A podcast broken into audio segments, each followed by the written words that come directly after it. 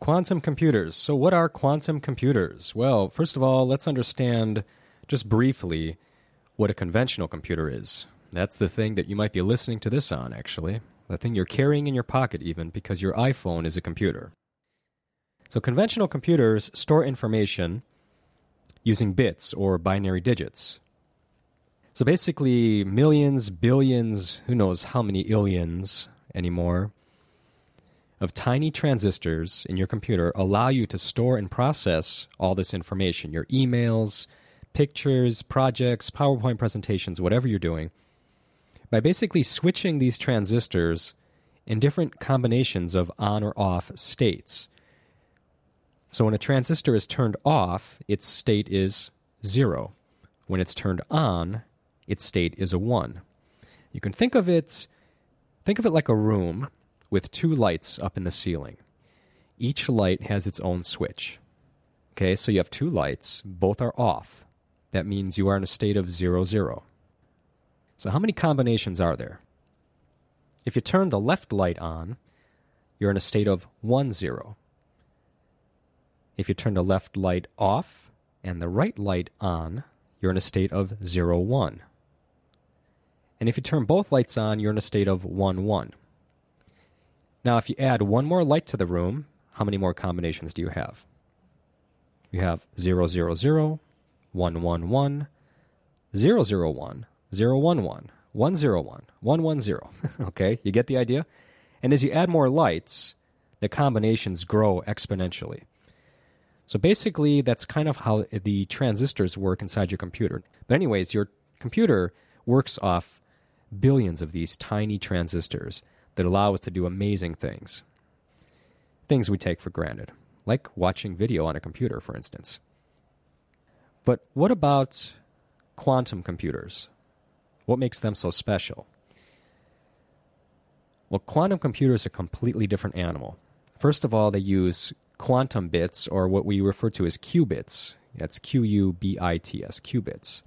So instead of ones and zeros, quantum computers' qubits are represented as varying states of subatomic particles at the quantum mechanical level. So we're dealing in a totally different realm. In the quantum world, reality itself changes. Unlike the conventional computer, which is limited to choosing between 1 and 0, the quantum computer can choose 0, 1, or both. Yes, both. This is because at the quantum level, things can exist in two states simultaneously. So, lest you think I've had a little vodka in my coffee this morning, let me explain. Schrodinger's equation is used to predict what outcomes are possible given a particular situation. The most common example some of you might be aware of is Schrodinger's cat. Imagine a cat that's in a box with a loaded gun. Now you leave for some amount of time and then come back. There's the box closed as you left it. Now there are two possible outcomes here. One, the cat in the box is alive, or the cat in the box somehow triggered the gun and killed himself.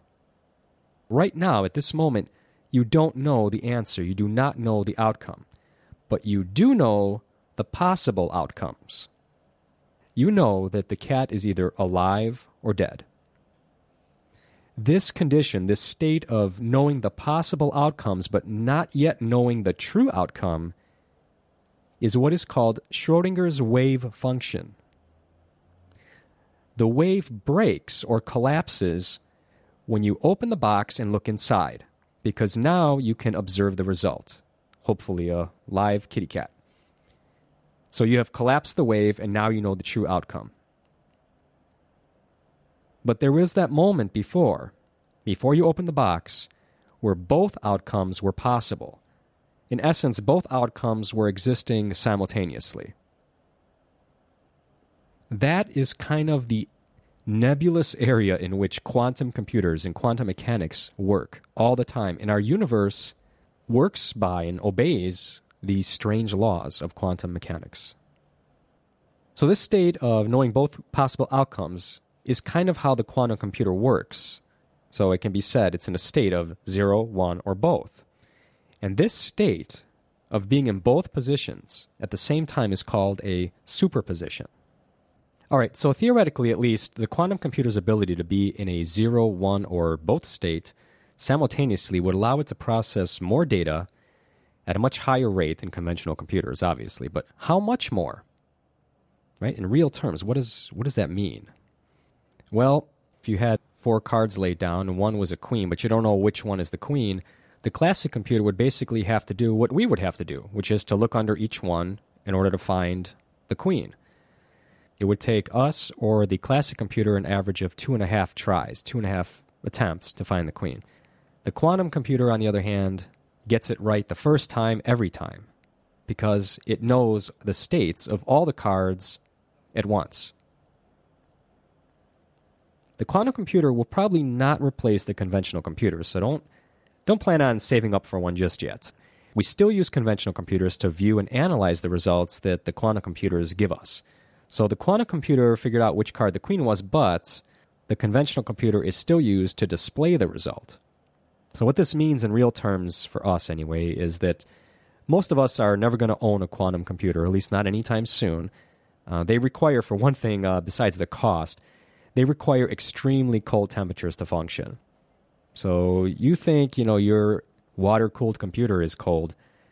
The quantum computer used at IBM is contained in a chamber that is 15 millikelvins, which is colder than outer space itself. It's beyond freezing cold. So most likely, uh, the current thinking is that we were we're going to use quantum computers as a sort of uh, like a cloud service, where we send our question to the quantum cloud, and then it gives us the answer. So the conventional computer still has nothing to fear. Unless, of course, they figure out how to solve the cooling problem and bring the cost down, but that is way off yet.